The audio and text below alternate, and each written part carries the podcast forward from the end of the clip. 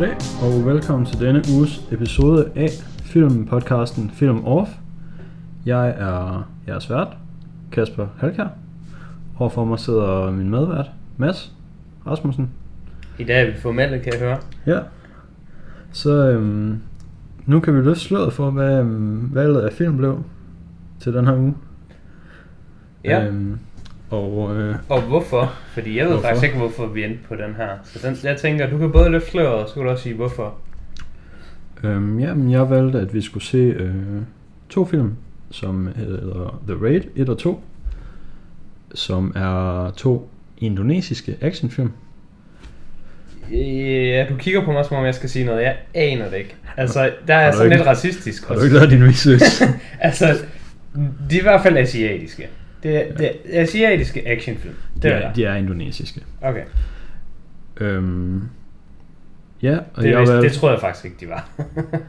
jeg valgte dem sådan set, fordi jeg kom til at tænke på...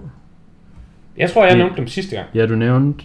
Jeg nævnte sidste hvad gang. snak, sidste gang snakkede vi om Batman. Sidste gang snakkede vi om Batman, og Batman Begins starter med sådan en øh, sådan en prison fight, fight, Ah, ja, og det mindede mig om øh, en lignende scene fra The Raid 2.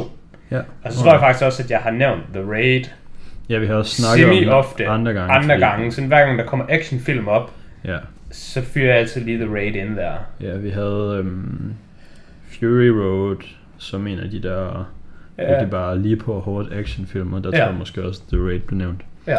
Men jeg havde i hvert fald ikke set, jeg havde selv set etteren og kunne ret godt lide den, og så da du lige fik nævnt toren, så gik det lige op for mig. Når jeg den ved jeg eksisterer og kunne egentlig godt tænke mig at se. Det er egentlig lidt sjovt. Jeg vidste faktisk ikke, du har set etteren, men det er egentlig lidt sjovt, at der findes en toer, fordi The Raid 1 og 2 synes jeg ikke har noget med hinanden at gøre. Nej, ikke rigtigt. Altså, du kunne godt bare have lavet den omvendt og bare have set toeren, og ikke have set etteren, Ja, og så bare have set etteren.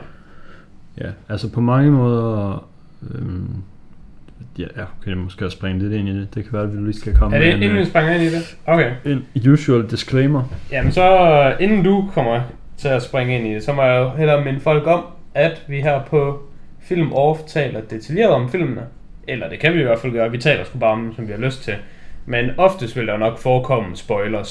Så hvis man ikke er interesseret i at høre det, så skal man nok lige lade være med at lytte videre, og så skal man lige se filmen først, og så kan man komme tilbage. Vi plejer normalt lige at sådan afstemme med hinanden, om kan vi godt tillade os at bede folk om at se filmen. Ja.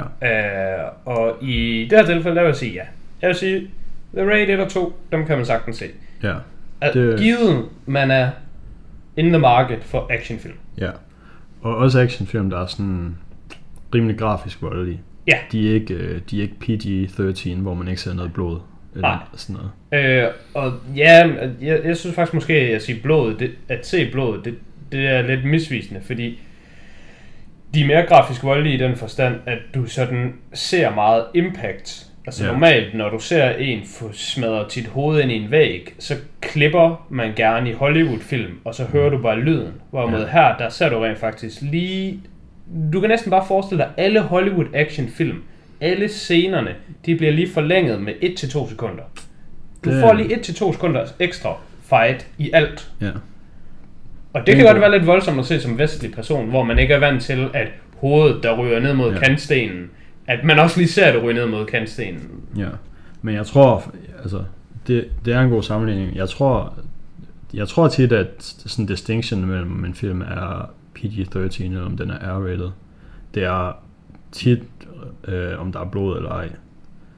Øhm, jeg tror sådan... Altså, jamen, der, skal jo, der skal jo være en eller ja, anden... der er øh, også nogle andre ting, sådan noget med, hvordan de snakker og sådan noget. ja, men, men, Men en af de ting, der tit er forskellen, ja.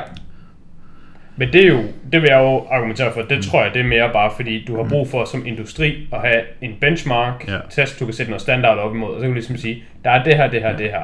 Hvorimod, hvis du bare er en seer, ja, og et menneske, der sådan kan vurdere ting, ja, så vil du godt kunne se film, der er meget blod i, men som er meget mindre grafiske end film, der bare har rå vold. ja, Men Ja, det er altså, sværere der- der- at objek...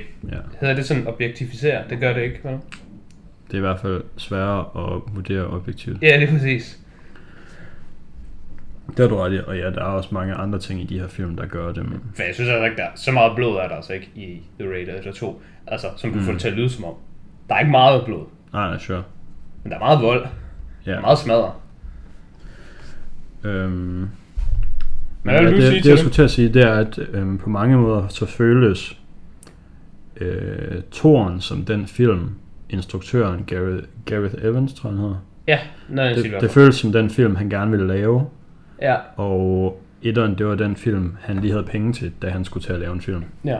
Ja, altså, jeg tænkte lidt det samme, øhm, da jeg lige øh, læste op på dem her. Nu har jeg så læst op på dem, i stedet for at se dem, fordi jeg havde set dem her for under et år siden, så jeg, jeg synes ikke lige, jeg vil gense dem igen. Det gør jeg nogle gange med de film, vi har på podcasten, så genser jeg dem lige, hvis det er noget tid siden, jeg har set dem. Men det er meget sjældent, at jeg overhovedet gider at gense film, med mindre at de er sådan 9 eller 10 ud af 10. Og det er der ikke nogen af dem her, der er for mig. Så der var jeg sådan, så genser jeg dem sgu ikke. Men til gengæld, så kan jeg lige rose mig selv lidt og sige, har sat med et godt review af The Raid 2 på Letterboxd. Mm. Og det er, jo, det er jo heldigt. Det er også derfor, jeg laver mine reviews som regel. Så reviewer jeg jo egentlig for min egen skyld, sådan at jeg kan læse dem selv, og så kan jeg lige blive mindet om, hvad jeg rent faktisk synes om filmen. I stedet for, her for et par dage siden, da vi snakkede om den, Ja. der huskede jeg The Raid bedre, end hvad jeg egentlig synes, den er. Mm. Og det, det er noget, jeg synes, der er lidt interessant. Det egentlig derfor, jeg begyndte at review film. Det er, og jeg lagde mærke til, at når jeg selv tænkte på film, og når jeg snakkede med folk om film, så havde jeg på fornemmelsen, at det de sagde, og det de, tro, sådan, det de troede, de synes, det tror jeg ikke på, de rigtig synes. Ja, altså der er tit, hvor man læser et skrevet review, og så det, der står i teksten, det passer slet ikke til den sådan, stjernerating, de er givet. For eksempel, ja, ja der, der, sådan- der er sådan meget tydeligt. Fem stjerner. Uh, this movie was pretty okay. Ja, ja, altså det er sådan de mest tydelige, men de andre, jeg tænker på, det er også bare sådan, for eksempel, nu kan jeg tage mit eget eksempel med The Raid 2, den tænkte jeg, at den husker jeg som om, at den synes jeg er en af de bedste actionfilm nogensinde. Mm. Og øh, jeg kan huske specifikt en scene, der jeg synes, der er en af de bedste actionscener, jeg nogensinde har set. Uh, så da vi sådan snakkede lidt om det, og Simon han også var der, så det var ham, jeg så film sammen med, så talte han den sådan lidt ned, og så var jeg sådan, hmm, der var, havde jeg den ikke sådan 9 ud af 10 eller sådan noget, og så var jeg inde og se den. Jeg har den kun på 8 ud af 10, og jeg kan se, hvorfor jeg har den på det, for der er tre store ting, som holder den tilbage. Mm. Som jeg selvfølgelig kommer ind på, når vi skal nå til toeren. Jeg tænker, vi starter ved etteren. Uh, men det var i hvert fald sådan, sådan rimelig sjovt, at jeg tænkte noget om filmen, men det var bare forkert. Ja. Sådan, sådan tror jeg ofte, altså det må bare være sådan den, den menneskelige hukommelse i nogle gange er, med at hvis man husker en film overordnet set positivt, så tror jeg, at alle de negative ting, man ved er til stede, de forsvinder lidt. Og Ja. omvendt. Og det er derfor, jeg siger ofte, når jeg taler sådan med, med sådan folk, der har set ældre film, sådan noget som uh, Apocalypse Now for eksempel. Mm. Det er en lortefilm. Men den er rated sindssygt højt. Ja. Eller altså, Deer Hunter har jeg snakket med, med nogen om, og hvor de bare sådan, åh, Deer Hunter, det er godt nok en god film. Og så sådan, hvornår har du sidst set Deer Hunter? Altså, det er for eksempel min far og mor og, sådan, og deres vennegruppe, jeg taler om lige nu. Det er sådan, nå, jamen, den så vi jo i 80'erne, dengang den udkom. Bare, Ja, okay. Bare gå hjem og se den i aften. Det er fucking ved med, at du vil fortryde. Fordi for det første, Ja. så var den tre timer. Og så meget tid har du sikkert slet ikke i din hverdag, til du kan sætte det af til den. Så du skal sikkert Ah, men altså, det er jo ikke... Det er jo ikke en fair kritik nødvendigvis. Nej, nej, nej, men det gør det jo. Lad os sige, at den bare er ikke god. Ja, ja. Så er det ikke fedt at bruge tre timer. Det er jo svar til at sige, jeg synes, nu kommer en dårlig analogi igen. Hvis du nu spiser noget mad, der ikke smager særlig godt, Ja. så er det jo ikke slemt, hvis du skal spise det til et måltid. Nej. Hvis du skal spise det i syv dage, Ja. så er det altså et lortemåltid. ja. Og det er også træls, fordi sådan man har spist det, så er man jo mæt, så kan man ikke bare sådan... Det var dårligt, nu spiser jeg lige noget godt. Nej, altså, du ved, at Deer Hunter er dårlig allerede 40 minutter inden, og du Ja. skal se de sidste tre timer. Så er det bare ærgerligt. Ja. Øhm, Ja, nu så jeg lige um, Stalker fra 1979 med And- fra Andrei Tarkovsky, som er en sindssygt highly praised film. Um, den så jeg lige, fordi jeg havde egentlig overvejet, om det skulle være en podcastfilm, og så sagde, sagde du, at jeg må lige se den, og så, når jeg havde set den, så kunne jeg vurdere, om det skulle være en podcastfilm eller ej. Så jeg den lige. Den var fandme kedelig. Altså, Og den, hvis den varede halvanden time, så ville jeg måske give den sådan 4 eller 5 stjerner, fordi den var stadigvæk sådan godt lavet. Skuespillet var fint. Den var ret flot for en film fra den alder. Øh, men til gengæld så var den bare 3 timer straight up. Og film, der er dårlige, skal ikke være så Nej, nej, nej, de skal ikke være disrespectful over fans tid. Nej. Det, det minder lidt om, jeg havde det på samme måde med Common Sea, Mm. som også er en russisk film Ja. fra 1985, så, som er, ja, jeg vil tro, den er endnu mere highly regarded, for den er sådan, Det kan sagtens den er, den er måske på top 50 på IMDb, Ja, og den er nummer 3 på Letterboxd. Damn. Fucking nummer 3. Nummer 1 er altså Parasite. Hvis der er noget Letterboxd bruger godt kan lide, så er det også at sådan give, klappe sig selv på skulderen over, hvor sofistikeret deres egen filmsmag er. Nummer 1 er altså Parasite, og nummer 2 er Godfather. Og så kommer Come and See på 3. Bare lige sådan. Ja, Og, og helt nede på 7, der kommer 12 Angry Men. Så Come and See, den, den, den havde jeg også overvejet til podcasten. Så jeg så den lige først, mm. og den var selvfølgelig bare forfærdelig. Og Ja. den var bare dårlig, ja. og den var bare det værste. Hvis jeg skal give et lidt mere recent eksempel, som jeg måske få en anden film, der også er pisse lang og pisse kedelig, og derfor Ah, i stedet for at få sådan er, fire... er det gode gamle Scorsese? Ja, så er det The Fucking Irishman. Fordi den kunne også være fin nok, hvis den bare varede halvanden time. Hvis der Eller var sådan en, en time og Måske 40. to. Ja. En time og 40 plus lidt, plus Ja. lidt, lidt løs penge. Hvis, hvis de kortede ned til to timer, og så lige addede sådan to scener, der var sådan lidt spændende. ja. Så havde, Så ville det være en fin film. så havde man været sådan lidt træk på skulderen, Ja. øh-agtig. Men Ja. ja. sådan er den ikke. I stedet for, så var den bare kedelig hele tiden, og tre timer lang. Ja. Og det skal man nukes for. Ja. Fordi hvis man skal være kedelig hele tiden, så kan man i det mindste vare lidt kortere tid. Ja. Og hvis man skal være en lang film, så skal man sat med os. Så skal man være Avengers. Avengers, det er lange film. Men de er fandme gode, så de må godt. Øhm, Hvad der ikke er en lang film, det er til gengæld The Raid 1. The Rated, ja, den var en time og 40. Ja, men The Raid 2, The Rated, den var, to, den var lige to timer og 40. Nej, Ja. to timer og 30. Ja, så der er, det, der er man sådan lidt i hver sin mm. øh, ende af spektret. Ja. Og det synes jeg er lidt sjovt, fordi jeg synes også, at The Raid 1 og 2, det kan godt være, de hedder The Raid 1 og 2, Ja. men jeg synes bare, det er en film og en anden film. ja. De har intet med hinanden at Det er gøre. så den samme, det er, så- det er den samme karakter. Ja, er det, det, det er den samme karakter, men øh. Øhm, det er jo bare ligegyldigt. ja. Og ja, etteren, den synes jeg, den tilhører den her kinda underlige genre, som jeg definerer som de der sådan constant action genre. Ja, jeg vil også putte den i all in action. Ja. Øhm, og den handlingen er pisse simpel. Den handler bare om, at der er den her gruppe af politimænd, der skal ind i en bygning, helt op til toppen af bygningen og arrestere en eller anden crime lord. Yes. Og det går selvfølgelig swiftly downhill for dem, den her operation. Ja, altså, jeg har haft tænkt lidt på, om jeg kunne komme med et eller andet sådan, øh, sådan god genre-navn til det, men jeg kan ikke rigtig komme på det. Men noget sådan øh, lukkede øh, områder Mm. actionfilm.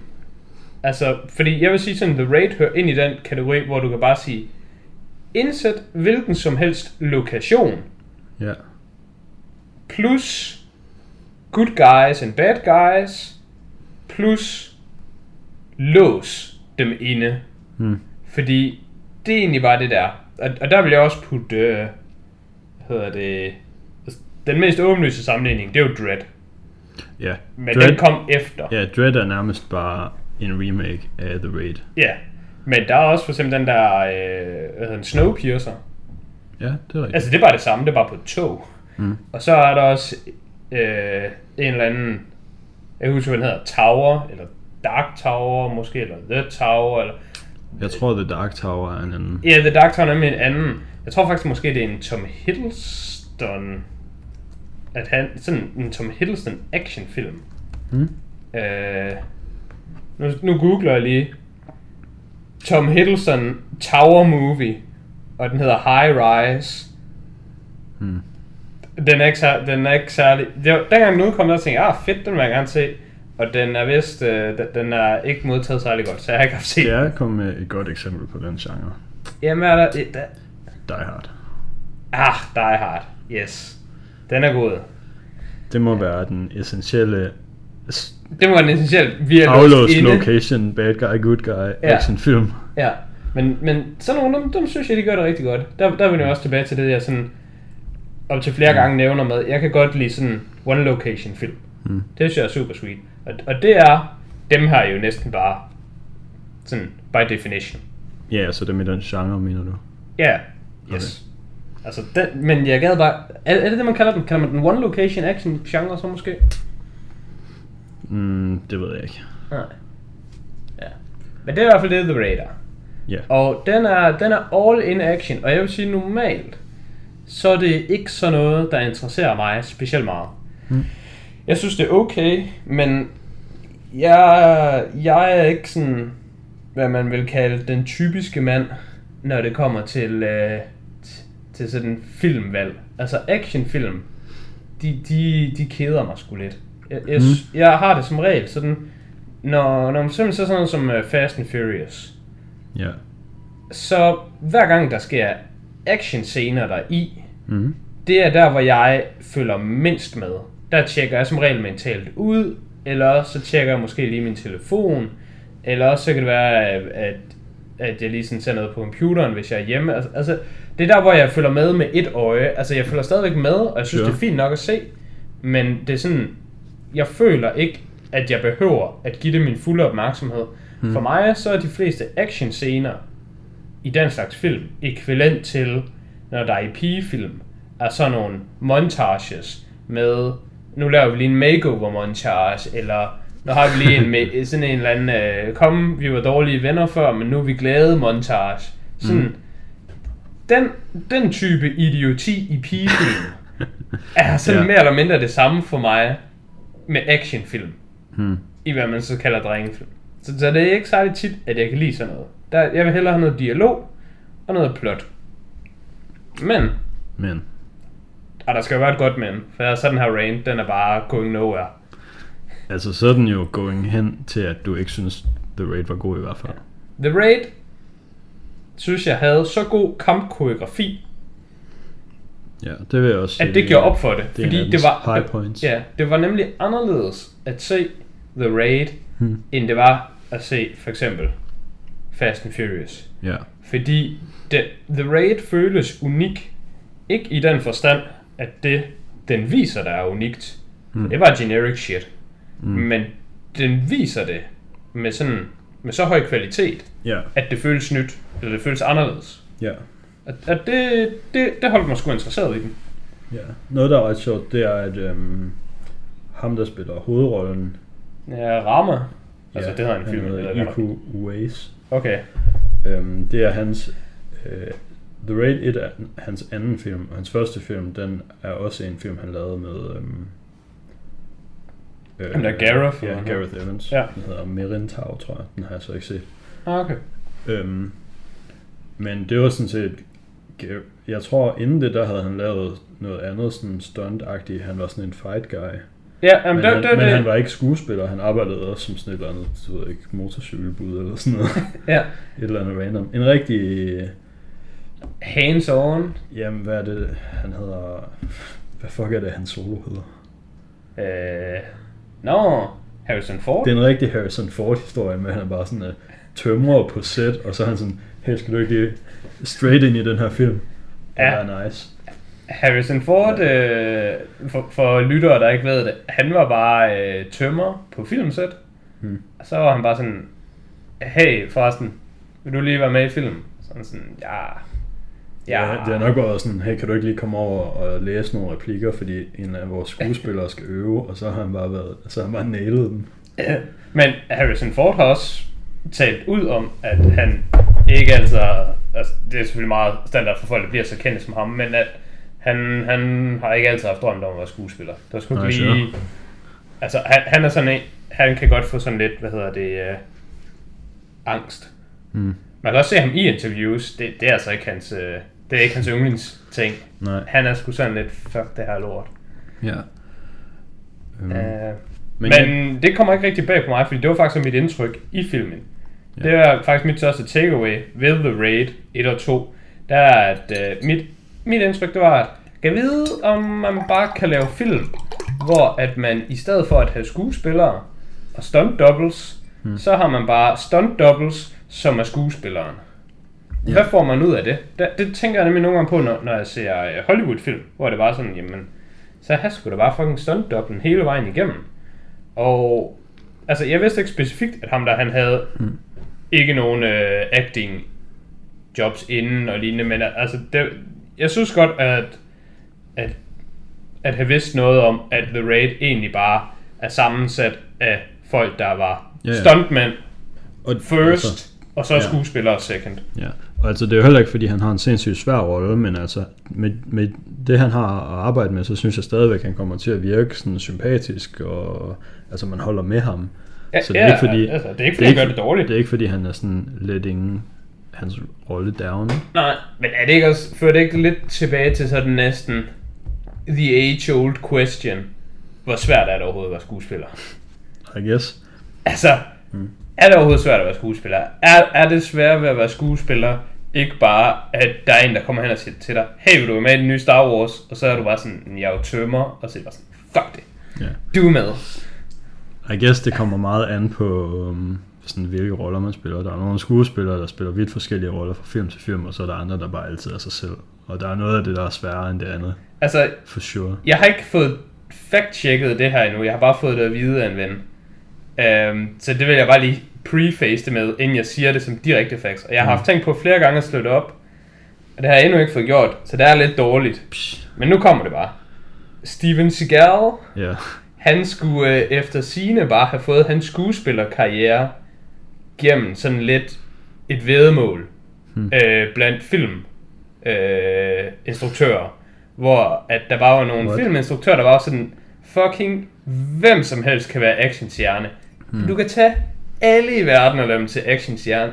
Selv den største idiot kan blive en actionstjerne, hvis du vil det. Mm. Og så for at bevise det, så valgte de bare Steven Seagal og sagde, ham der gør vi til en actionstjerne, han er en fucking idiot.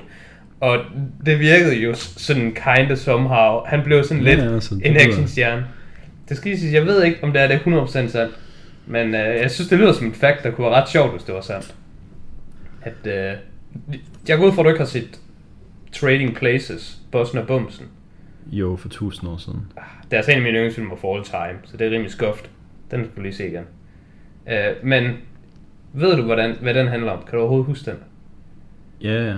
Okay, fordi for mig så lyder det nemlig som om, at Steven Seagal, han er bare et real life eksempel mm. på Boston og Bumsen, hvor de bare siger, fucking hvem som helst kan det Sure. her lort. Og det tror jeg sgu også, der er med skuespillere. I hvert fald i de her roller. I hvert fald i en actionfilm, hvor din rolle, der er at være kung fu fighting, og du er Ja. en stuntmand. Så kan du sgu godt. Ja. Jeg tror, en af grundene til, at det alt sammen sådan, spiller så godt sammen i den her film, det er, at øhm, sådan stunt, ham der Iko, der spiller hovedrollen, Ja, han er også stunt-koordinator på filmen. ja, Og instruktøren af filmen, han er sådan, han er også krediteret som action designer, så han har sådan nok været med til at vælge, hvordan de sådan større sektioner skulle sættes op. ja. Man kan nok sige, at jo flere, nej, hvad hedder det, jo færre sådan moving pieces der er, jo bedre kommer udtrykket til at være. Altså, når du ikke ser igennem så mange led, når man siger, at, at du ikke længere har en stunt-koordinator, Ja, og du har stuntmænd, mm. og du også har sikkert nogen, der styrer cinematografien til kampscenerne, og du har sikkert instruktøren, der styrer den overordnede cinematografi, og så har du så også skuespilleren, der skal få det til at virke. Når du korter det hele ned til, at det er de samme tre personer, Ja. der er skuespillere, øh, ko- koreograferer, dem, Koreografer. koreografer ja.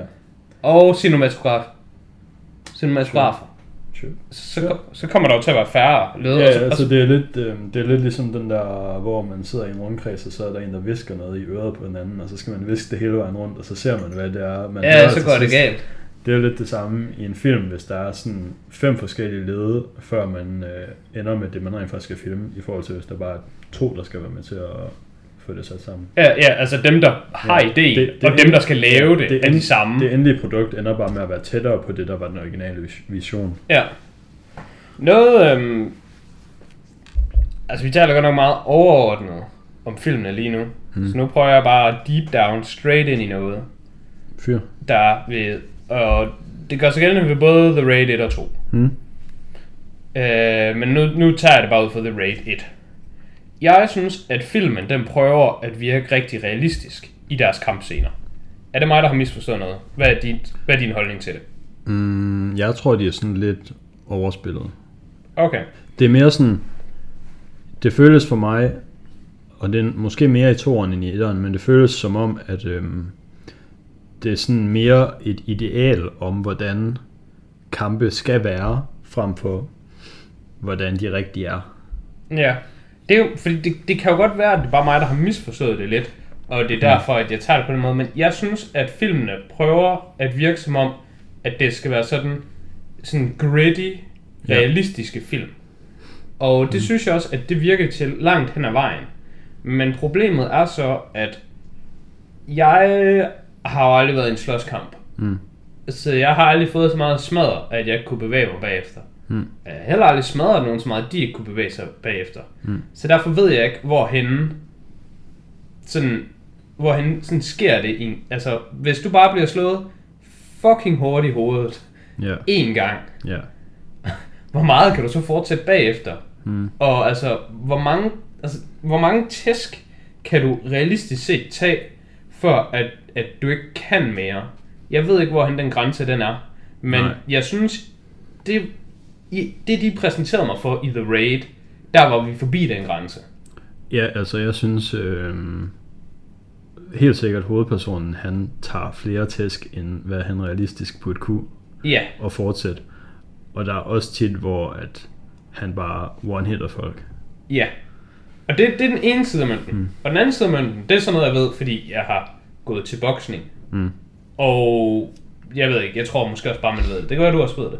Men mennesker mm. er altså ikke sådan bygget til at slås specielt godt. Fordi Nej, dine hænder er skrøbelige. Ja. Og din krop er jo også skrøbelig. Altså, når du slås, så kan du godt brække din egen hånd ved at slå ind i hovedet. Mm. Altså, du kommer, i en slåskamp kommer du både til skade ved, at andre slår dig, men du kommer også til skade ved, at du slår nogen. Hvis Ja. du slår og sparker kontinuerligt på hårde ting hen over en hel dag, så kommer du også til at skade dig selv. Så for mig så er det sådan øh, en to-klinget svær, hvor det er, at jeg synes ja. både det går lidt galt med, hvor meget tæsk han får, mm. og hvor meget tæsk han giver. Ja. Og det, øhm. det, det vil jeg ønske, at det var lidt mere finely tuned mm. i den her film. Men det kan jo godt være, at det er bare mig, der misforstår det. Altså jeg var meget af den op- overbevisning, at det skal sådan, det skal ikke føles, eller det skal ikke være en realistisk gengivelse af, hvordan slåskampe foregår. Nej. Nej, det, det skal det jo nok ikke. Altså, det, der er der også nogle gange, hvor det er meget tydeligt. Ja. Altså, i, i den sidste kampscene, de har mod Mad Dog, som er ham, den seje fede. Ja, Det er ikke ham, der, det er, ikke ham, der er bad guy. nej. Men, Men det er ham, der er bad guys. Main håndlanger. Ja, main håndlanger. Og jeg synes, det virker som om, det egentlig er ham, der er mest bad guy. For det, det er ham, der får sådan primært mest screen time. Altså ikke plotmæssigt, men sådan, Ja, sure. af, af hvem vi som ser og kigger på og tænker på, hvem er det, vi skal overvinde. Mm. Så er det Mad Dog. Så er det ikke ham, der er who gives a shit kind of guy. Uh, og han får bare stå sådan et rør ned i halsen. Ja, sådan lysstof. Ja. Og så stadig slås lidt videre. Ja. Der, der er det meget tydeligt, at okay, det her det skal ikke være realistisk. ja. Men andre gange, der synes jeg, det er sådan lidt... Det ser også sygt fedt ud. Ja, det, det er sådan det, lidt... det, fordi det er som om, der var sådan... Det er som om, der bare bliver åbnet sådan en vandhane ind i hans hals, så der er sådan, han slår sig bare, mens der sådan løber blod af det der Ja. rør, han har siddende i halsen. Ja, altså, sådan, jeg kan sige personligt, så synes jeg ikke, det fungerede for godt være, mig. man lyder som en psykopat, hvis man siger, at man synes, det er fedt. Men, Nå, men altså, jeg kan sagtens se, jeg kan sagtens se det være fedt. Det var det bare ikke personligt for mig. Mm. Fordi jeg synes, det virkede out of context i filmen.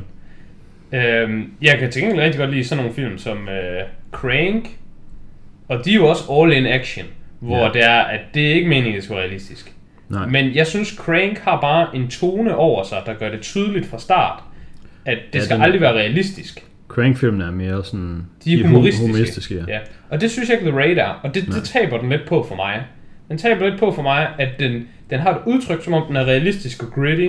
Hmm. Men det, den viser dig, det, det, det stemmer kun halvt overens med det. Hmm. Så, så det er som om, det, det bliver lidt mismatching for mig.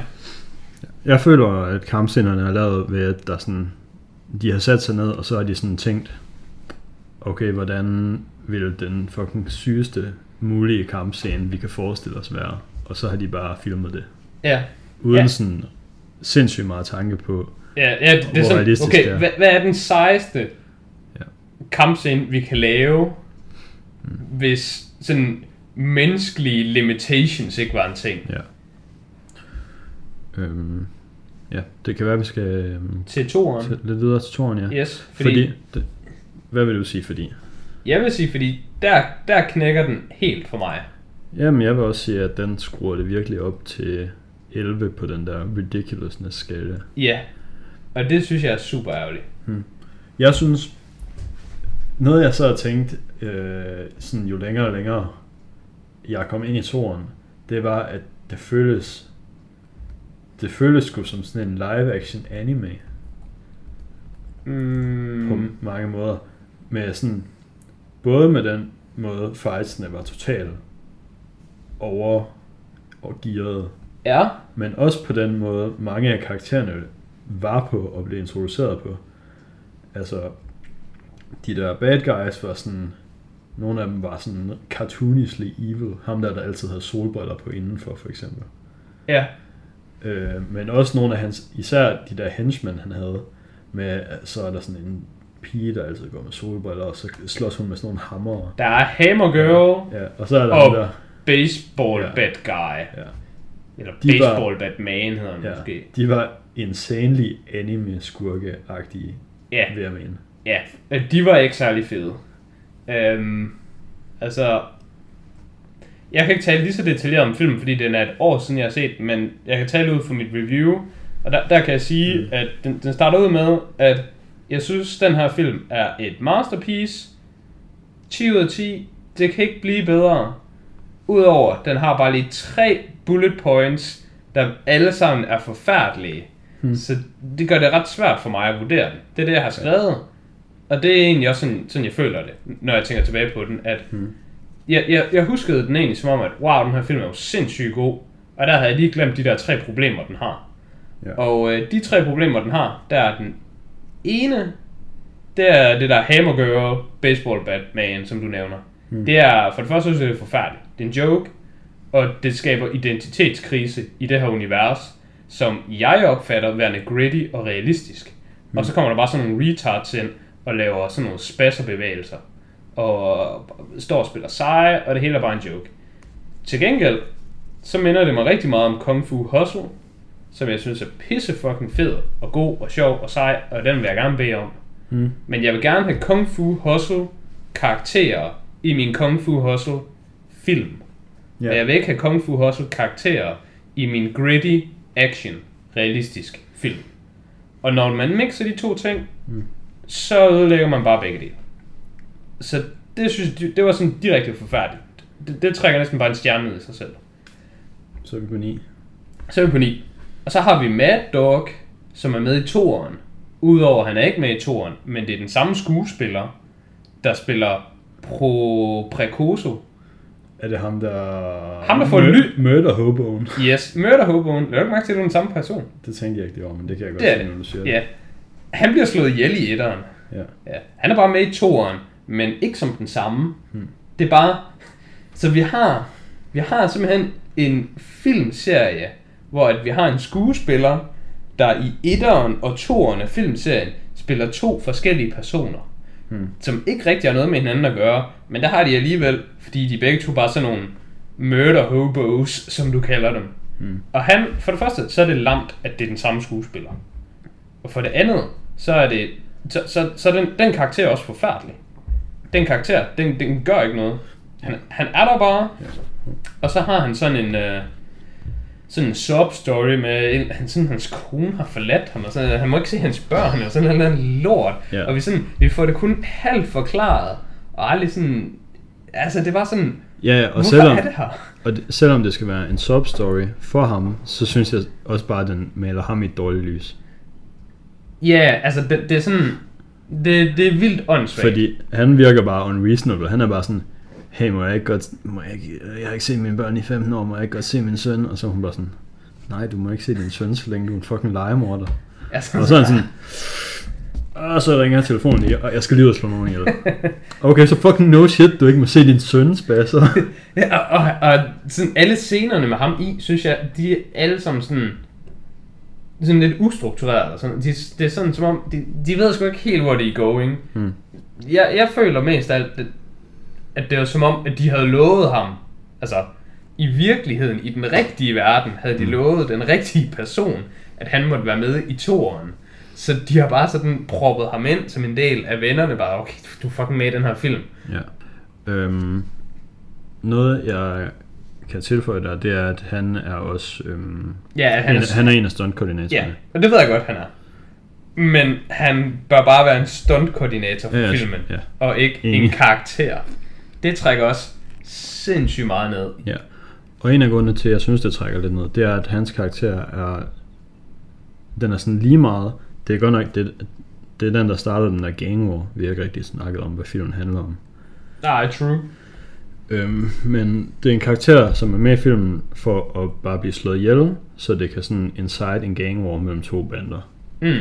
Og det er egentlig fint nok, men hans introduktion og der efterfølgende den der scene, hvor han bliver slået ihjel, det, er sådan, det tager ret lang tid, og filmens runtime er allerede rimelig bloated i forhold til Ja. etteren.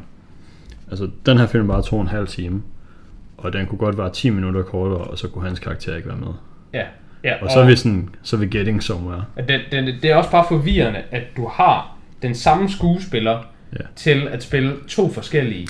Fordi jeg tænkte sådan, prøver de at binde ham ind, eller foregår, foregår det her i virkeligheden før etteren? Er det her sådan egentlig en prequel, eller hvad? Og det er det Ja. overhovedet ikke. Nej. Det er en anden Det kan, person, der har et andet det kan jeg navn. godt. Jeg kan godt sympatisere med det, men det var ikke et problem for mig, fordi det opdagede jeg sgu ikke før lige nu, da du sagde det. Ja, så er det jo meget heldigt. Mm. Min, min tredje store, sådan store hurdle med den her film, det er den, den har du lige selv sagt, det er simpelthen det er runtime på Ja. film. Den er alt for lang, og pacingen den er mega skæv. Der er nogle gange, hvor der bare er brugt for lang tid på en masse lort, og så bliver der bare ligeledes ikke brugt særlig meget tid på noget, der måske kunne have været vigtigt. Hmm. Så som for eksempel, når vi endelig kommer op til sådan the final boss, når vi kommer ind der i restauranten, mm-hmm. og er inde ved sådan... Den er lidt The Raid 1-agtig med, at vi skal slå os igennem en hel bygning for at komme ind til øh, bossen. Men ham bossen, han er så ikke bygget ja, altså. op. hele øhm, ja, sådan slutsekvensen i The Raid 2 er nærmest en mini-version af hele The Raid 1, faktisk. Og den ved jeg, den får meget praise af mm. folk på nettet. Og den kan jeg bare lige tage at give ingen praise for mig. For det, det synes jeg er dårligt. Fordi øh, hele den sekvens, hvor de er inde i bygningen, den vil jeg Mm. dele op i tre akter. Og to tredjedele er bare trash.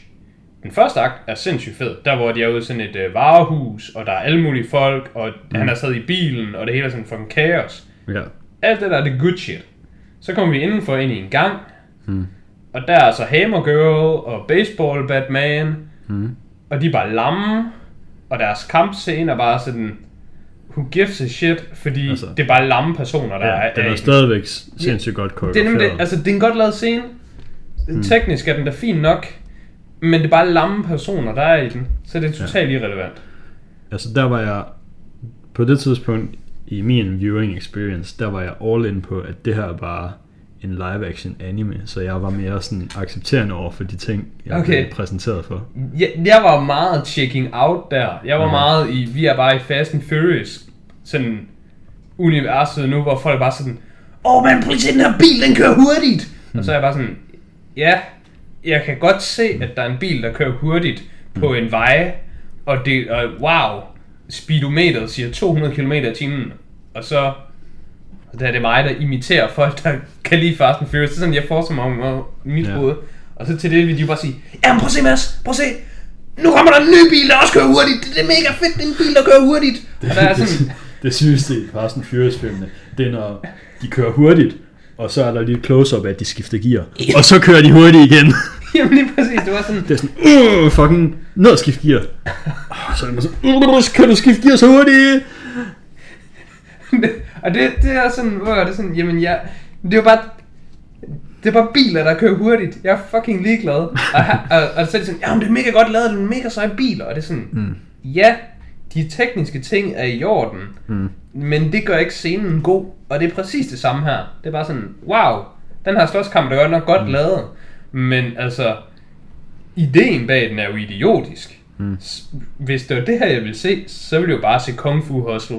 Mm. Og jeg synes så, så vender han over dem i, ud i gangen, og så er vi så ind i tredje akt, hvor at vi er i køkkenet.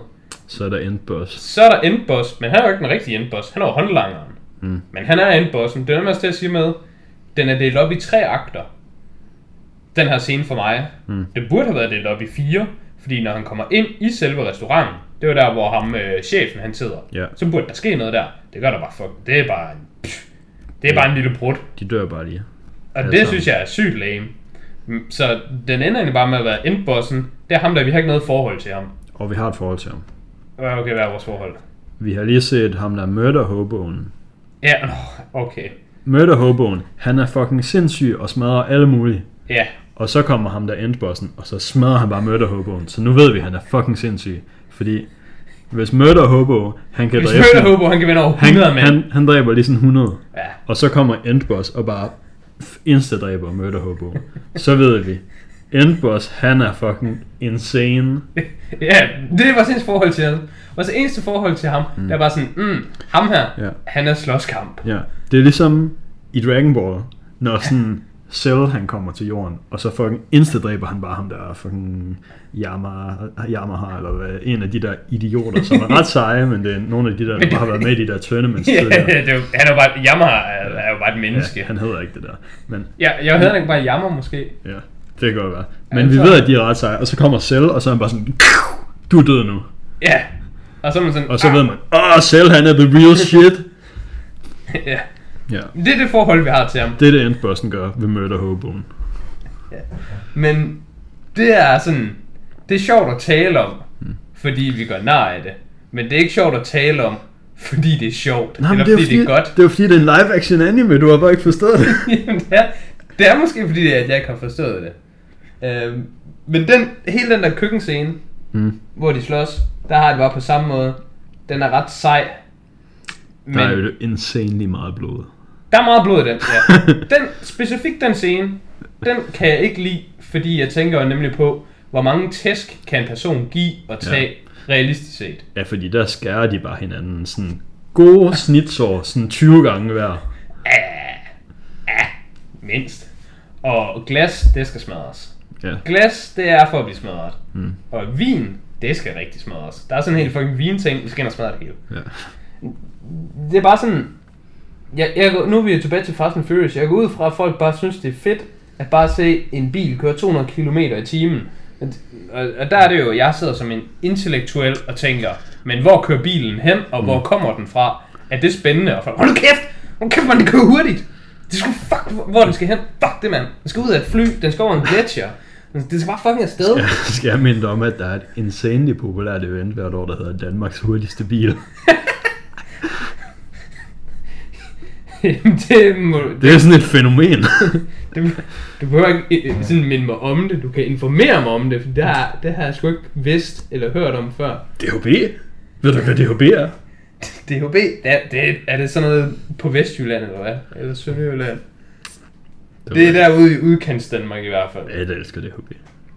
DHB, det lyder bare som en eller anden uh, hestegalleri.dk. DHB. Ja.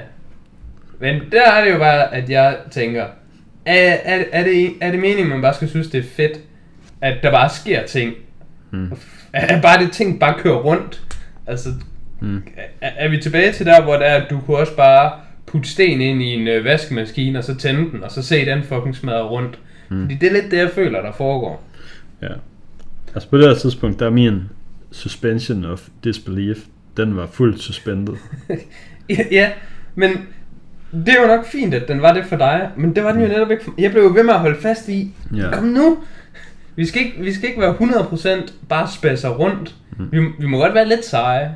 Mm. Godt være lidt seje, det må man godt.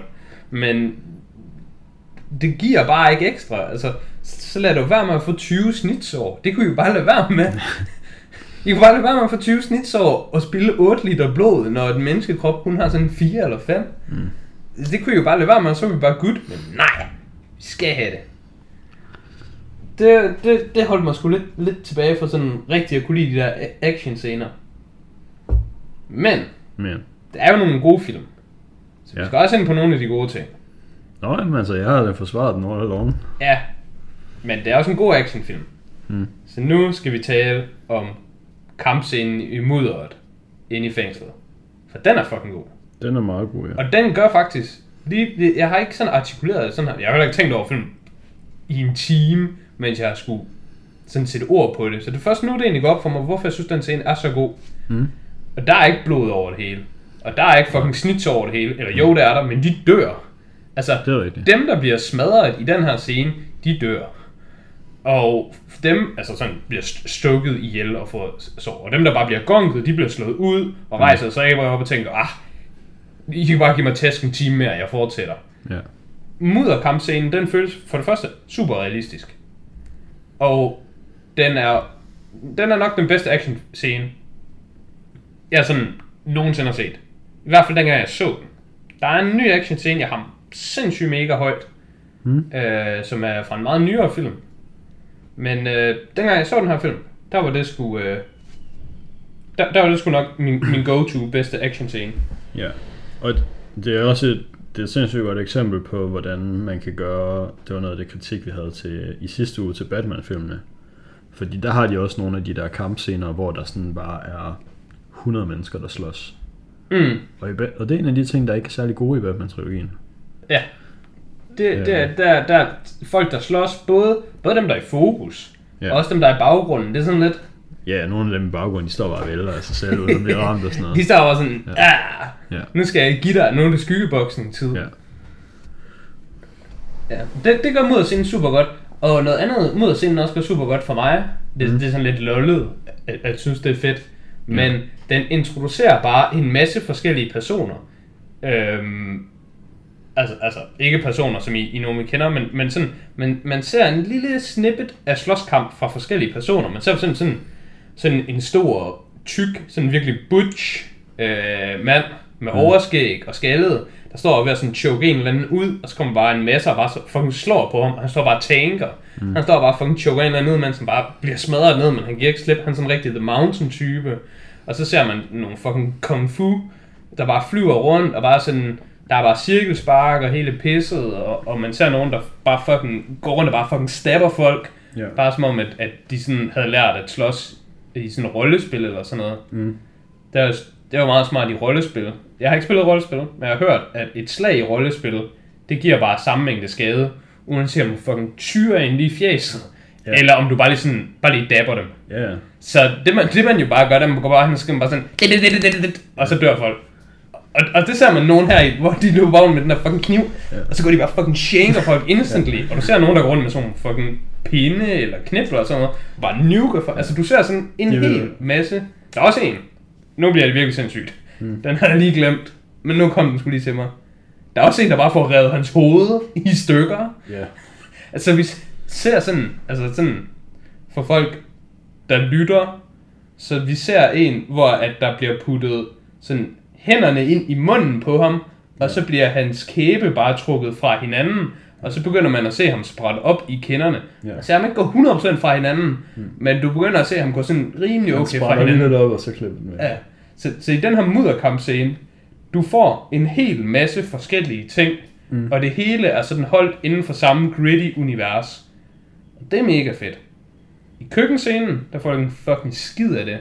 Du får bare nogle dudes, der bare smadrer glas og skærer hinanden, og spiller seje, og det er bare kung fu fighting all day. Der, der er ikke, der er ikke nogen stakes. Nå, en anden ting, der gør det meget anime, det er det der, altså bare at de der to i den der køkkenscene, de sådan, altså de sådan respekterer meget hinanden, og Ja. har meget respekt for sådan, kamp. For kampen, ja. Ja, altså, altså de sådan, sådan, list, sådan på liste to, sådan lister op til hinanden, og så er det sådan, Så er shoo. det sådan en kampstance, og, Og så, så- slår de lige lidt, og så og går så de gør de det tilbage igen, til den der ja. stance. Ja. og så er de sådan, så, sådan en, han lige fået sådan en losing eller sådan noget, og så sådan, sådan åh, du fik losing ind på mig, jeg fik ikke losing, oh, oh, oh, oh, oh, oh. Ja. og så gør de det fucking igen, og man er bare sådan, ah, Okay, men så prøv at forestille dig, at hovedpersonen, det er Son Goku. Okay, men så prøv at forestille dig, at Dragon Ball Z har en live action film. Ja, det har den. Jeg har ikke set den. Jeg har heller ikke set. Okay, jeg ved, at den er hadet. Ja. Det er den jo nok, fordi sådan noget er idiotisk at lave en live action over. Ja. Vi kan bare lige, vi kan bare lige tage den tilbage til dengang vi snakkede om Batman i sidste uge. Hmm. Bane Hmm. i live action. Er han sej? Ja. Er Bane i tegnefilmen sej? Nej. Men fungerer han i tegnefilmen? Ja, han er fin nok. Men hvis du tager tegnefilms Bane og putter ind i live action Bane, fungerer Ja. det så? Probably nej. Du kan bare ringe til fucking øh, Er en- 90'erne, og så bare lige spørge dem, fordi der er en, og det er bare pissering. Mm. Det er cringe, og det er ring, og det er latterligt, og man gider ikke af det. Mm. Og det er jo det samme her. Altså, du har da ret. Jeg jo godt se Son Goku i det her univers, men det gider jeg jo ikke. For det første er Dragon Ball tegneserien er altså heller ikke så gode, som folk husker dem. Fordi hvis du vil se dem som live action film, Ja. så vil den jo bare 5 timer, fordi han lige skal bruge 40 minutter på at stå med armene Okay, i vejret men og råbe, how- jeg samler Ja. jordens, Ja. en, solens Ja. energi. Ja. Nu siger jeg også anime, men det kan lige så godt være mange. Ja. Og ved Dragon Ball Z, der har jeg læst dem alle sammen, og jeg synes, de er ekstremt gode. Ja, men du siger, du har læst dem. Ja. Min pointe er ikke, at historien er dårlig. Min pointe er, at nogle historier fungerer bedre på et medie end på et andet medie. Og jeg tror ikke på, at sådan realistisk manga, det virker godt i live action.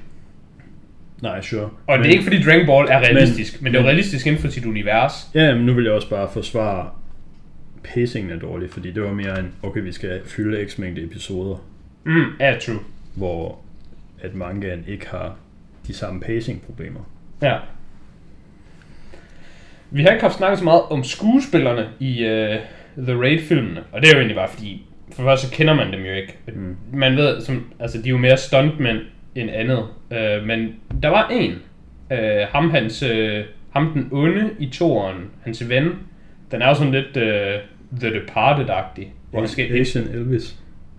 jeg kan ikke huske, om det er Asian. Han hedder Uko i filmen. Ja. Er det Asian Elvis for dig? Han ligner lidt Elvis i den her film. Han har lidt, hår. han har lidt hår, ja. Han var sgu en standout uh, performer for mig.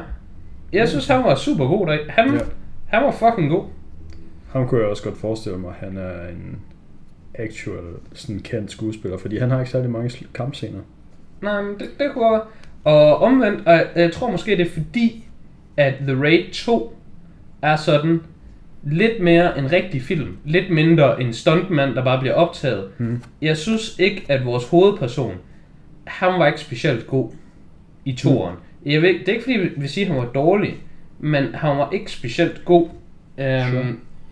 Og noget andet, det, det er sådan en lidt latterlig kritik at have, men altså, vi er jo Mm. i showbusiness-branchen lige nu. Ja. Jeg synes ikke, at han havde leading man potential, når jeg kiggede på ham. Når jeg kiggede på ham, han var ikke sej.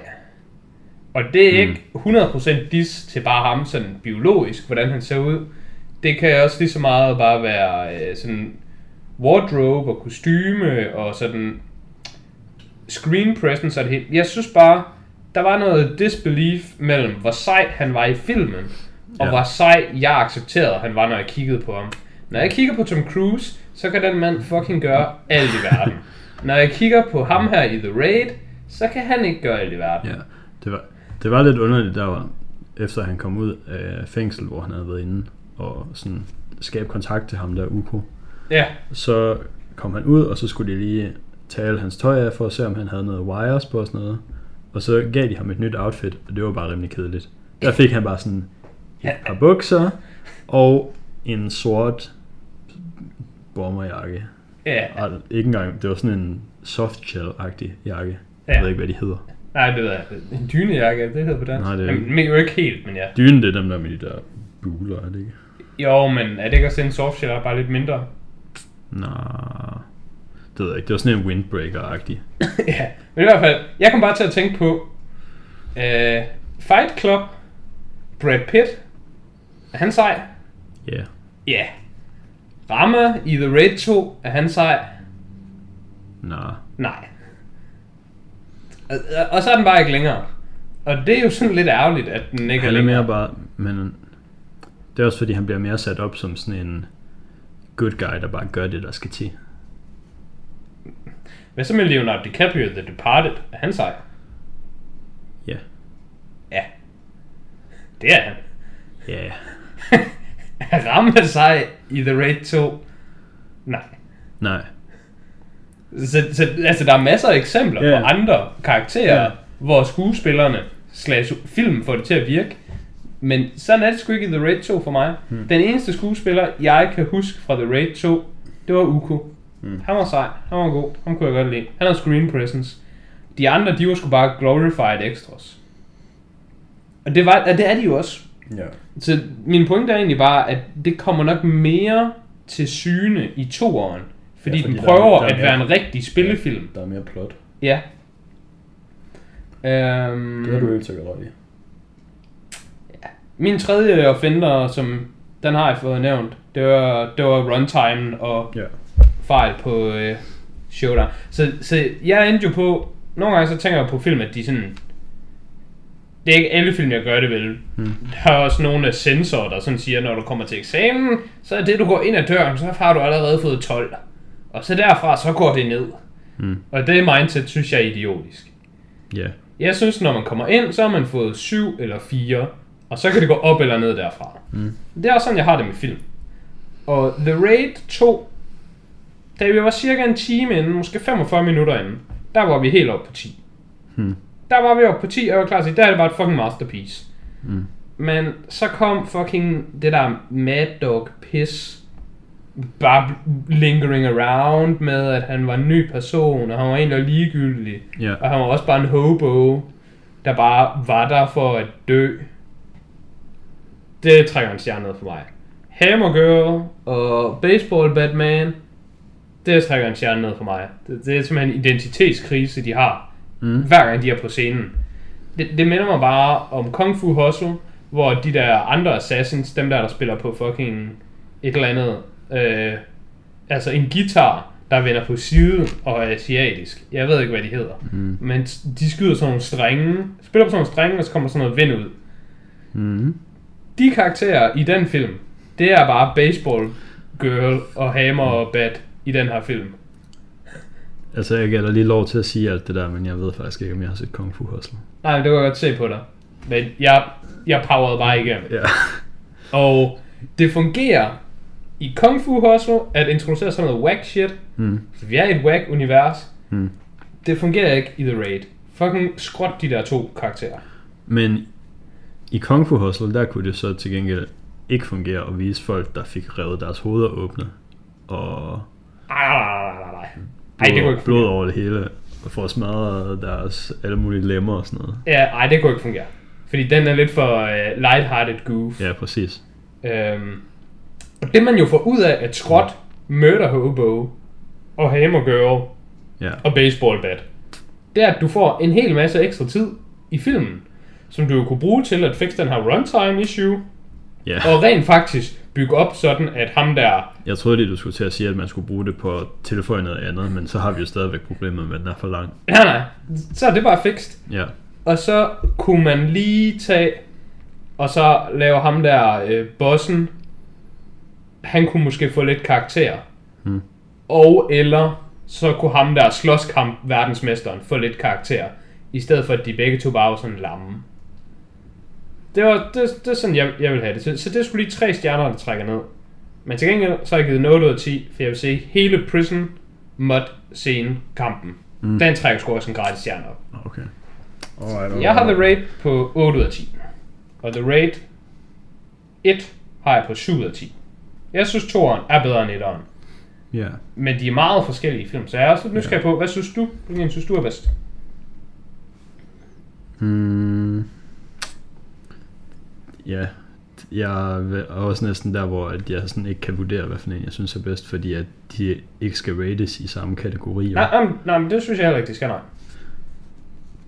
Det, Øhm, det, men jeg altså, tror- derfor, ja. derfor kan du stadig godt synes, at is smager bedre end Ja, pizza. altså jeg tror ratings-wise, så giver jeg nok begge to 8. vil jeg Ja, det kan, det kan man sagtens synes. Øhm, og jeg synes, til gengæld noget jeg synes øh, med etteren, og ikke rigtig synes med toeren, det er, at øh, der er et humør, man godt kan være i, hvor at The Raid 1 er en 10 ud af 10 suggestion. Mm. Ja. Og jeg ved ikke lige, hvilket sådan humør, hvad man skal have lyst til. Hvor The- the, at The Raid 2 vil være en 10 ud af 10 suggestion. Altså, Hvis man har lyst til jeg, at få jeg den, har et humør, hvor The Raid 2, altså ikke jeg som i mig personligt, men jeg kan godt, komme, jeg kan godt engineer situationen. Okay, lad mig høre. Hvis der er en person, der spørger mig, Mads, jeg skal bare se den bedste film, du overhovedet kan anbefale. Men jeg, øh, jeg har altså kun 20 minutter til at se i, Mm. og så bliver jeg afbrudt og kan aldrig se resten af filmen igen. Mm. Så straight up slammer jeg Suicide Squad på bordet. Suicide Squad er den bedste dårlige film, jeg nogensinde har set. Det bedste, jeg kunne anbefale folk med Suicide Squad, det er, at de skal se den, når de skal øh, køre med tog, eller mm. andet lort, de er ude at rejse. Og så ser de først 20-25 minutter af Suicide Squad, og så kommer kontrolløren lige og tager billet, og så sidder du og fucking fumler, og så kommer du fra det, og så ser du aldrig resten af filmen igen. Mm. Det er sådan, der med The Raid 2. Hvis du ser The Raid 2, og du sådan cirka når en time ind i filmen, okay. Og så bare bliver afbrudt og aldrig vender så, tilbage. Så det var ikke en realistisk situation, du kunne engineere. Det er jo sådan en semi Det er den der situation, hvor det er sådan, du ser en film, og så bliver du afbrudt fra den, og så når du bare lige at se resten igen. Mm. Så er toeren rigtig god. Fordi så opdager du slet ikke pacing issues, du opdager slet ikke alle de der latterlige karakterer, mm. og du misser kun lidt out. Altså, der er også gode ting senere i filmen. Vi har slet ikke nævnt den der øh, car chase biljagt-scenen. Ja, Den er syg. super fed. Den er mega nice, ja. Den mindede mig om den der I fra The Matrix 2, tror jeg det er. Ja, Der er den der øhm, car chase på sådan en motorvej, som de meget famously byggede en kæmpe sektion af motorvej til filmen, for at filme den scene på. Ja, ja og, og, Og ja, det, de- det de er jeg sikker på, at de ikke gjorde i The Raid 2. Der var de bare, for vi er ude i trafikken, vi har de her... Nå, har du ikke set, hvordan de laver den? Vi har de her indonesiske stunt guys, og hvis nogen af dem dør, så er det bare, whatever, det koster sådan 1000 kroner at sende lidt. Deres livsforsikring, ja. Ja. det er bare whatever. Har du ikke set, hvordan de laver den? Nej. Nå, den tror jeg, du set. Den er super, den er super fedt lavet. Mm. Den måde, de laver den på, det er, at øh, de har... Øh, altså, kameraet, dit point of view, det går jo igennem en bil på et tidspunkt. Ja. Det laver de ved, at de har, øh, sådan, de har bilen, der kører, mm. og så har de en, en anden sådan crewbilen, der filmer den. Ja. Så crewbilen og bilen i fokus kører tæt på hinanden. Mm. Så tager de kameraet, som bare er fritholdt, og sætter ind i bilen. Og det her, det er fucking genialt og fucking sjovt lavet. Inde i bilen, så er der jo selvfølgelig føreren af bilen, der sidder ved rattet. Mm. Så er der jo det andet sæde foran, der hvor passagersædet er, det er tomt. Mm. Der er kun én inde i øh, bilen. Passagersædet, det er ikke et rigtigt sæde. Det er en mand, der er klædt ud som et sæde. What? Så, så du kan ikke rigtig... Det ligner bare et bilsæde, men det er en mand, der sidder inde i sådan et sæde. Så bare sådan sidder sådan stille, og sådan armene sådan nede. Og sådan noget læder bilsæde udenom sig. Og så løfter de jo så kameraet ind i bilen. Og så når det er sådan inde i bilen, så ham der sædemanden, Ja. Han bliver jo ligesom levende på en måde, og så ligesom tager han hans arm op og tager imod kameraet, mm. og så fører han det igennem bilen, og så ud på den anden side af bilen, hvor han så stikker det ud af et vindue, mm. og så er der en fucking tredje kameraholder, mm. der bare er spændt fast på bilen side, så han ligger bare sådan på langs Ja. med armene op i vejret, og så tager imod den. Og så, så ser man sådan, det er en på YouTube, der kan man bare søge på det. Der, der ser man bare lige hele den der, det der kamera, der bare lige går igennem en bil, bare lige igennem sådan nogle hænder. Ja. Det er super fedt lavet. Ja. Den scene går man selvfølgelig glip af, for den kommer lidt senere i filmen. Mm. Og så går man glip af hele den der showdown, øh, som der er delt op i tre akter, og to af dem er bare trash. Men den i varehuset, den er ret fed. Ja, der, der er faktisk, øhm, er det der er en af de senere John Wick film, enten to eller tre, der har hvad der føles som en homage til den scene, fordi der er også den der scene, hvor han kører ind, og så bruger han sådan lidt sin bil som våben, og sådan hammer døren op i folk. Ja, jeg synes, uh, John Wick kan godt føles rigtig meget som værende inspireret af, hvad hedder det, The Raid-filmene. Uh, og jeg synes sgu også bare, at John Wick er en lidt bedre The Raid-film-univers. Ja, Uh, sure. Noget, som jeg synes, jeg rigtig godt kan lide ved The Raid, og det er bare generelt kan jeg godt lide ikke amerikanske actionfilm. For amerikanske actionfilm har det problem, at guns, de er bare available. Så i USA, der er det ret svært at lave actionfilm, synes jeg. Fordi den måde, du laver actionfilm i amerikanske film, er bare sådan, wow, jeg kan slet ikke ramme med den her pistol, der bare skyder tusind gange forbi. Ja. Hvorimod i ikke-amerikanske film, så er det sådan, at der har folk en fucking saks at slås med, eller et eller andet, et eller andet lort. Og det gør bare, at actionscenerne kan være sådan lidt mere tense, i stedet for at det bare er en person, der ikke kan ramme. Ja, det er rigtigt. Øhm, det er så også en af de anbefalinger, jeg har. Det er John Wick. Den mm. regnede også med, du vil have. Ja, Ham, ja, ham der er faktisk stuntkoordinator i uh, The Raid. Han er vist Ja. med i uh, en af ja han er med i den nyeste John Wick, tror noget. jeg. Ja, Der er inde i det der store glas, ja glas ind i glasset. Der er han også bad guy, slåskamp. Ja. Um, Der kæmper han med to inden, tror jeg, og de er vist begge to med i The Raid. ja. Um, vi har også haft nævnt Dread her Ja. i løbet af podcasten. Den vil man selvfølgelig også anbefale. Ja, Dread er bare, hvis man, hvis man måske er lidt uh, low på at skulle se foreign film, så er Dread nærmest bare en shot-for-shot remake af The Raid 1, men så foregår den i sådan et lidt uh, dystopisk univers. Ja. Der er en gammel Judge Dredd også, så hvis man har set den, så kender man Mm. settingen. Hvis man nu skulle være typen, der virkelig havde brug for noget all-in action, Ja, så vil jeg anbefale Hardcore Henry. Hardcore Henry, den gør det rigtig godt, og den er kun en time og 20 eller en time og 10. Mm. Den forstår det, som The Raid 2 ikke forstår. Og det er, at den her type film, dem skal man altså slutte, inden de når altså at gå stale. Mm. Hardcore Henry, det er en af de uh, actionfilm, der har overrasket mig, overrasket mig mest positivt af, af den slags film, jeg har set. Så den vil jeg helt klart anbefale. Har du ellers noget? Øhm, ja, vi har også lidt nævnt den faktisk, men hvis man synes noget af det, der var federe i toren, det var sådan det der med, at der var sådan noget undercover police og noget sådan thriller-agtig intrige, så The Departed Ja, ja, den er meget The Departed. et, go- et godt shout-out. Ja. Øhm, og så som jeg sagde, så, øhm, eller som du sagde lige inden vi startede, hvor jeg sagde, at jeg havde fire recommendations, så har jeg selvfølgelig glemt en af dem. Ah, ja. Jeg ved jo ikke, hvad det var, fordi du sagde dem ikke. Men Nej. vi kan nævne Die Hard igen. Ja, Fordi Die Hard, det er den bedste actionfilm nogensinde. Og det her Mm. det er en actionfilm podcast, så den kan lige komme ind der. sure. Hvis uh, man gerne vil se flere asiatiske actionfilm, så kan jeg anbefale en, der hedder The Man From Nowhere. Den er også ret meget sådan en uh, one-man army film. Mm. Øhm, og den, den gør det igen ret godt med, at der er ikke så mange pistoler øh, i det her univers. Så vi har lidt mere nogle stakes i de her slåskampscener. Og så er der jo rent faktisk nogen, der har pistoler. Og der, det føles sådan, wow, what the fuck? Nu kommer der bare lige to personer med øh, maskingevær, nu er det helt fucking sindssygt. Mm. Fordi det er rent faktisk et level up moment, at våben bliver introduceret sådan, Ja. i sådan nogle kredse. Hvor man amerikanske film, de starter jo bare med, okay, her er bare våben. Ja. Så de har ikke et level up på samme måde. Mm. Og så den sidste, jeg havde anbefalet, det var John Wick, men den har vi allerede nævnt som den første, for det var lige den segway, der lige passede ind. Ja.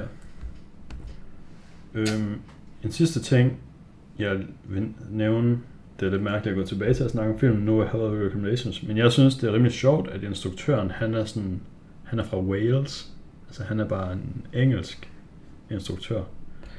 Ja, man kan godt synes, det er sådan lidt mærkeligt, hvordan at tingene lige sådan er faldet på plads. Så har han bare taget til Indonesien for some reason for at lave film, og så har han opdaget ham her, Iko Uwais, som bare er sådan en sindssyg martial artist guy. Øhm, men jeg ved ikke, om han måske Jeg tænker, der må være en eller anden rigtig nem forklaring. Sådan, lad os sige, at han havde en podcast, så er der sikkert en simpel forklaring med, at han kendte nogen, der satte ham i forbindelse med ham, eller, altså, Men altså, jeg tror måske også, eller han altså, boede derovre. hvis han har haft en vision om de her film, så kan det godt være, at det bare er svært, eller fucking dyrt at få lov til at, eller komme til at lave den slags film i Hollywood slash vestlig verden. Men Det er jeg tror, sikkert. hvis du bare tager til Sydøstasien og filmer sådan noget her, så mange af de der stunt guys, der fucking får smadret, Ja. deres dagsløn er sikkert ingenting. For det første er deres løn sikkert ingenting, og deres union er sikkert også sådan... Ja, ja. De kan bare og få smadret. Ja, og de får meget mere smadre end vestlige stunt. Altså, Altså, alle sådan nogle crash pads med, okay, vi skal lige have noget, sådan noget blødt ind, de kan lande på, og så skal vi have noget CGI til at fjerne den bagefter. Fuck all that. De skal bare have deres hoved smadret ind i væggen. Yes. Ja, det, det, det, det, kom, og det kan godt være, det er sådan, han endte der, men altså, der kan du ende i hvilket som helst Sydøstasien et land. Nå ja, men det var heller, altså Så- det jeg synes var sjovt, var ikke, at han endte præcis i Nej. Indonesien. Det var mere sjovt, at det er sådan en Nå, britisk filmmaker. jeg kan jo bare huske, dengang jeg var på ferie i, øh, i Thailand, Mm.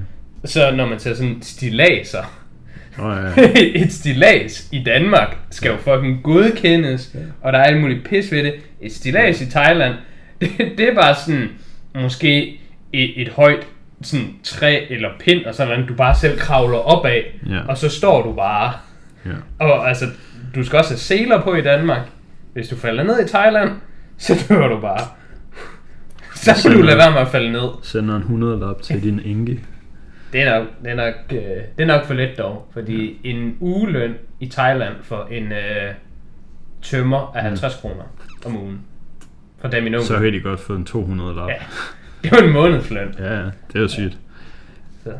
Øhm, og, ja, og noget, og, altså det her det gør også, at øhm, The Raid 1 er lavet til 1 million dollars. Hvilket jo bare er fuldstændig insane budget. Det er, det er meget Og lavt for... Toren, som ellers virker som om, den er sådan skaleret fucking meget op i scope. Ja, Den har faktisk også kun kostet 4,5 millioner at lave. den føles meget, meget, meget højere end mm. etteren. Men næsten også på en sådan måde, at, at jeg ville have sat etteren til under en million, og toeren til over fire. Mm. Altså, de føles sådan lidt længere fra hinanden. egentlig. Ja. Så ja, det var det sidste, jeg lige ville... Det Ja, men så kan man lige fun- fun slutte af med lidt, øh, lidt drys. Ja. Og lidt uh, recommendations. Ja, Øh, du tager det bare løs. Jeg har ikke mere at sige. nej. Jeg ved heller ikke lige, hvad vi skal se næste gang, men øh, vi har stadig Hamilton på menuen. Hamilton, den, den kommer op på et tidspunkt, når Ja. det lige passer. Ja. Men jeg skal lige have den set først. ja. Øhm, derudover så øh, tak fordi I lyttede med. Vi håber, I nød episoden.